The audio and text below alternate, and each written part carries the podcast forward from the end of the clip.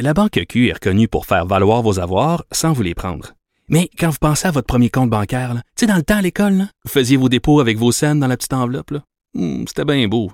Mais avec le temps, à ce compte-là vous a coûté des milliers de dollars en frais, puis vous ne faites pas une scène d'intérêt. Avec la Banque Q, vous obtenez des intérêts élevés et aucun frais sur vos services bancaires courants. Autrement dit, ça fait pas mal plus de scènes dans votre enveloppe, ça. Banque Q. Faites valoir vos avoirs. Visitez banqueq.ca pour en savoir plus. On continue sur cette lancée de la Journée internationale de l'homme. On l'a abordé avec notre dernier invité, Jean-François Guy, cette détresse des hommes, le fait que les hommes attendent euh, souvent d'être poussés euh, dans leur dernier retranchement pour demander de l'aide. Et c'est souvent vrai dans les situations euh, de séparation, de coparentalité. On en a parlé souvent à l'émission. Et bon, on s'en va tout de suite du côté de l'Abitibi, parler avec Tommy Cousineau, parce qu'aujourd'hui, en Abitibi, il y a plus d'une centaine d'intervenants qui sont regroupés dans le cadre justement d'une journée de sensibilisation sur la réalité masculine, la réalité paternelle dans un contexte de séparation et de coparentalité. On le sait, c'est compliqué. Bonjour Tommy Cousineau. Bonjour à vous. Écoutez, euh, il y a eu de tristes événements dans l'actualité ces derniers temps, euh, des hommes qui ont tué leurs enfants, des hommes qui ont tué leurs conjointes, sans rentrer dans ces cas-là parce que c'est pas ça qu'on veut faire. Euh, quand même, ce que ça nous a appris, ce qu'on apprend, ce dont on parle de plus en plus, c'est qu'au moment de la séparation, pour l'homme, ça peut être un moment assez critique. Oui, ce qu'on relate euh, souvent au niveau de la séparation, c'est que euh, pour les hommes, ils ne voient pas nécessairement venir. Donc, euh, quand on parlait tantôt, je vous entendais en entrevue, quand on, veut refouler, on refoule nos émotions, donc on ne le voit pas nécessairement venir. Puis quand la séparation elle arrive, c'est comme un gros trou noir pour eux qui sont mm. dans un truc, puis ils n'ont pas été capables non plus de, de s'organiser. Donc, ils, souvent, on va voir que la, la majorité des cas, dans 70% des cas, c'est la conjointe qui va mettre fin à la relation. Donc, que l'homme le voit arriver, euh, lui, il faut qu'il s'organise. Donc, il, est complètement démuni. Donc, c'est vraiment une période euh, très précaire pour lui. Puis c'est de là qu'on va en parler puis dire, les gars, osez aller vers les services. Donc, c'est dans cette optique-là qu'on fait cette journée-là. Mais pourquoi les hommes attendent aussi longtemps avant de demander de l'aide, Monsieur Cousineau? Parce qu'on le voit, là, souvent, quand ils cognent à des portes, c'est qu'ils sont rendus désespérés, c'est parce qu'ils sont suicidaires, c'est parce qu'ils ont des idées euh, souvent euh, noires. Mais écoutez, euh, c'est qu'on se rend compte que la socialisation masculine euh, par, le temps au Québec, non, les, hommes nord-américains, on, a l'impression qu'il faut qu'on soit fort, qu'il faut qu'on persévère euh, le plus longtemps possible sans demander de l'aide. Donc, c'est vraiment un mouvement. Tu sais, tantôt, je vous entendais parler en disant que les jeunes hommes, on voit une légère évolution, que les jeunes hommes vont plus vers les services, mais on a encore du travail à faire à ce que les hommes puissent aller vers les services, mais vous parlez des hommes plus vieux, là, M. Cousineau?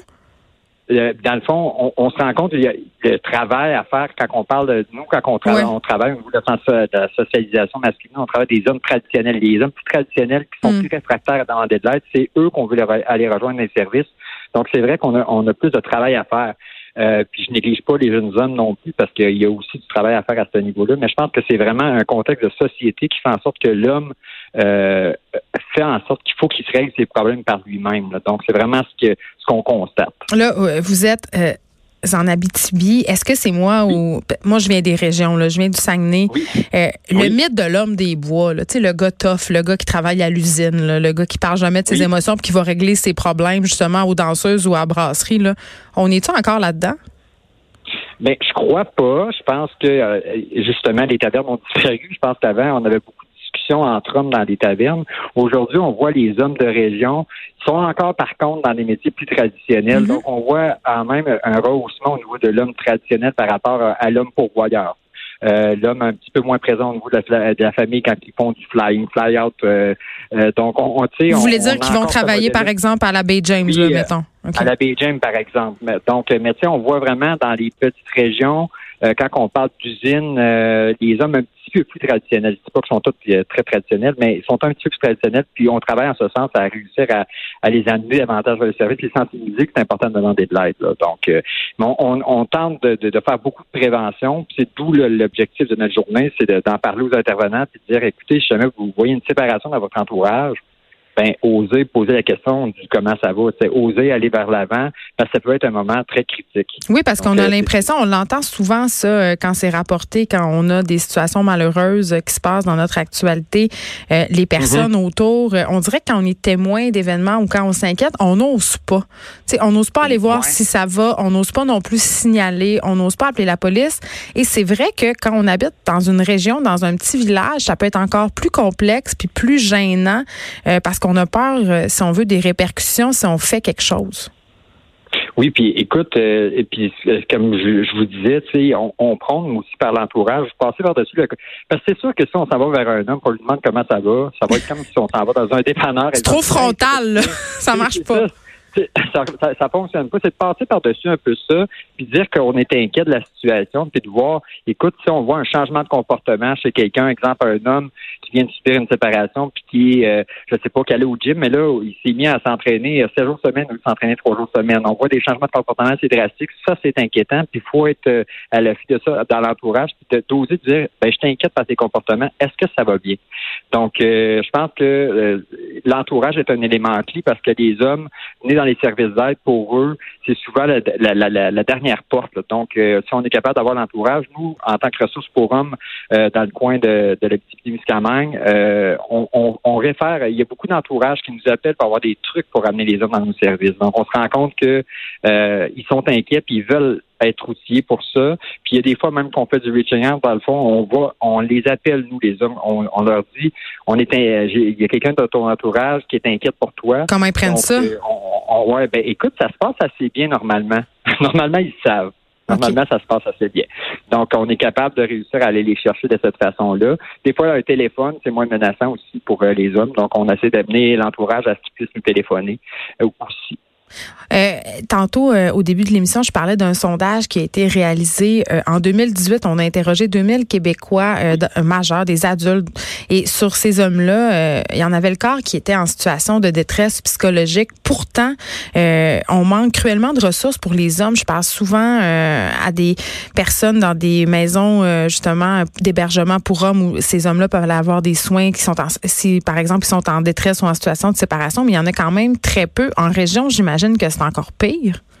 Eh, écoute, on est, euh, il y a une ressource. Moi, j'ai une ressource d'hébergement père avec enfant qui s'appelle une maison du jeune. Oui. Euh, mais je suis à, Ville-Mairie, donc euh, mon territoire est très grand. Mm. pour réussir à couvrir l'ensemble de la région, on a des points de service un peu partout, mais on, manque à réussir à avoir, à couvrir la région. Puis on, sent qu'il y a de plus en plus de besoins. Moi, je pense que le dossier est en train de se travailler tranquillement. et aujourd'hui, on a un répondant au ministère qui est présent à l'événement. J'ai l'impression que beaucoup de sensibilité, des partenaires sont présents, ils nous appuient aussi. Je pense que c'était le, le pas avant tranquillement. Si on recule de 10 ans, il n'y en avait presque pas de ressources. Aujourd'hui, on a eu du financement conséquent en lien avec ça. J'ai l'impression a beaucoup de travail qui avance. Puis qui vous avez eu 30 millions, mais est-ce que c'est assez, 30 millions sur 5 ans pour pallier aux besoins? Pour l'instant, c'est insuffisant, c'est hmm. sûr, mais en même temps, c'est la, première. Nous, on, le voit comme étant le premier pas. Je pense que c'est un beau premier pas. On veut continuer à, avancer dans ce sens-là parce que quand je vous parle des maisons du jeune à travers le Québec, il y en a 14 il y en a sept de financés. Donc, on essaie de réussir à, avancer euh, pour euh, avoir davantage de financement. Mais écoute, c'est, je trouve que on a une belle sensibilité des gouvernements en ce moment en lien avec notre réalité, puis j'ai l'impression que euh, on va avancer dans ce sens-là. Là. Écoute, sur recul de 10 ans, j'étais pas vraiment pas avec l'équipe que j'ai aujourd'hui. Tommy Cousineau, merci de nous avoir euh, parlé. Vous êtes directeur général du groupe Image, un organisme qui vient en aide aux hommes. On parlait à Tommy Cousineau parce qu'aujourd'hui, en Abitibi, euh, il y a plus d'une centaine d'intervenants qui sont regroupés pour discuter justement de la réalité masculine et paternelle en contexte de séparation de coparentalité, mais pas que, euh, réalité masculine en général. Merci beaucoup. De 13 à 15, les effrontés. Cube Radio.